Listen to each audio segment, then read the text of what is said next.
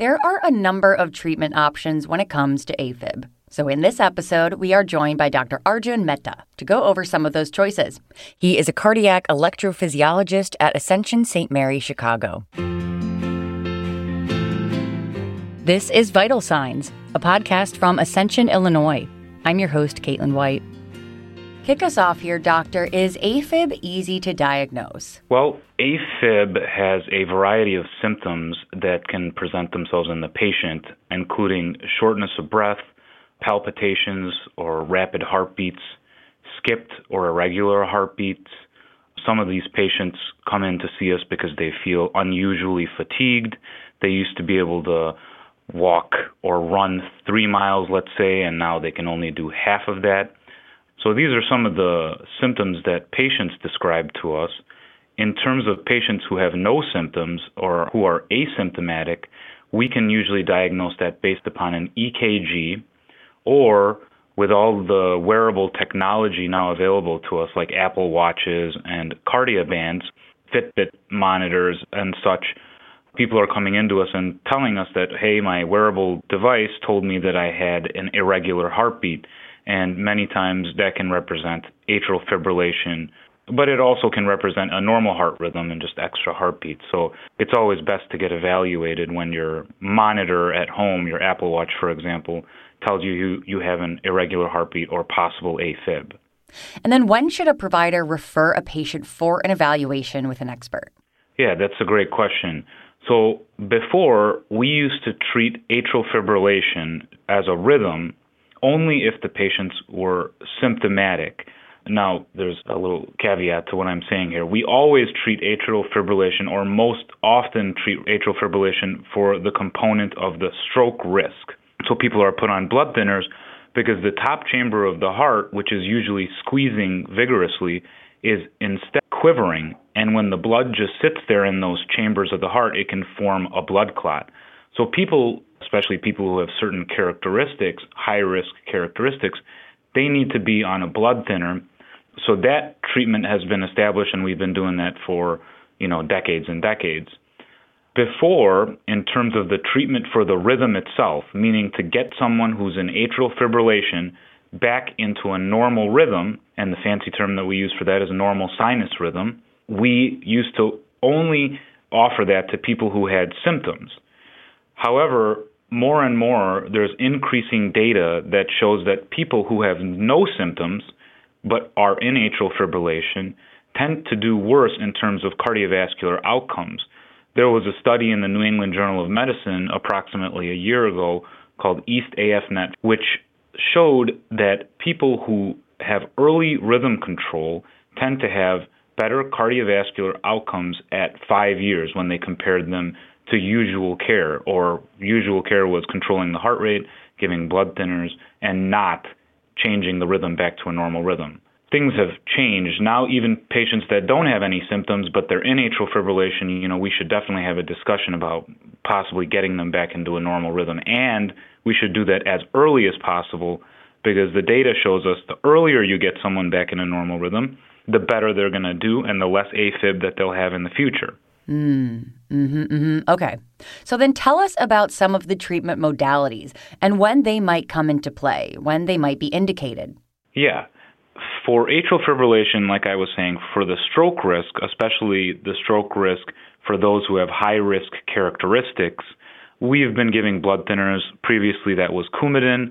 Um, Coumadin's a little bit uh, tedious for the patient because they have to get blood sticks all the time, they have to watch their diet.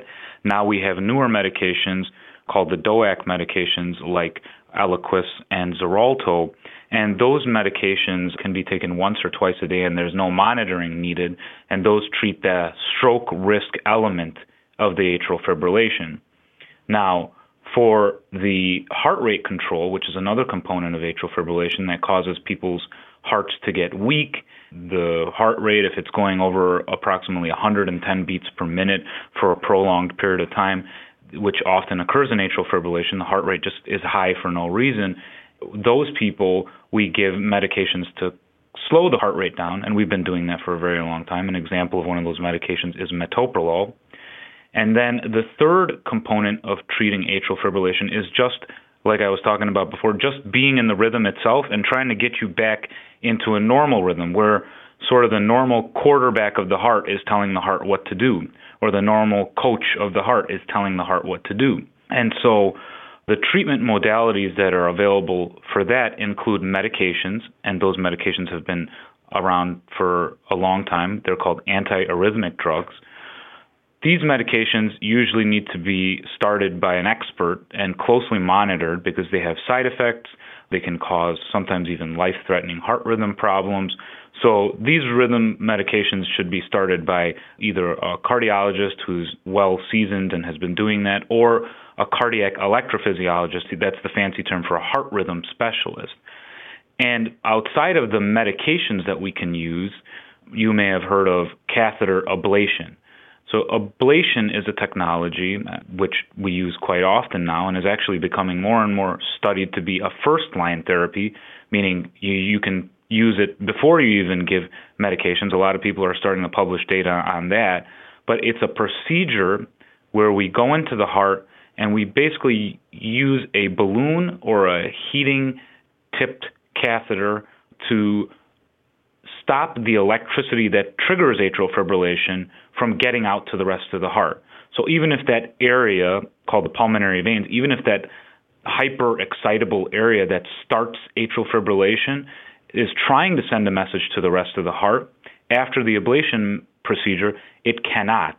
The communication, the electrical communication, is completely cut off, and so then the atrial fibrillation doesn't start. And this procedure has about, in somebody who's coming in and out of atrial fibrillation, or we call it paroxysmal atrial fibrillation, approximately an 80 ish percent success rate. And that's by pretty strict criteria. Usually we see even more than 80% of people at least have a reduction in how much AFib that they're having. A lot of people tend to feel better from a quality of life perspective as well.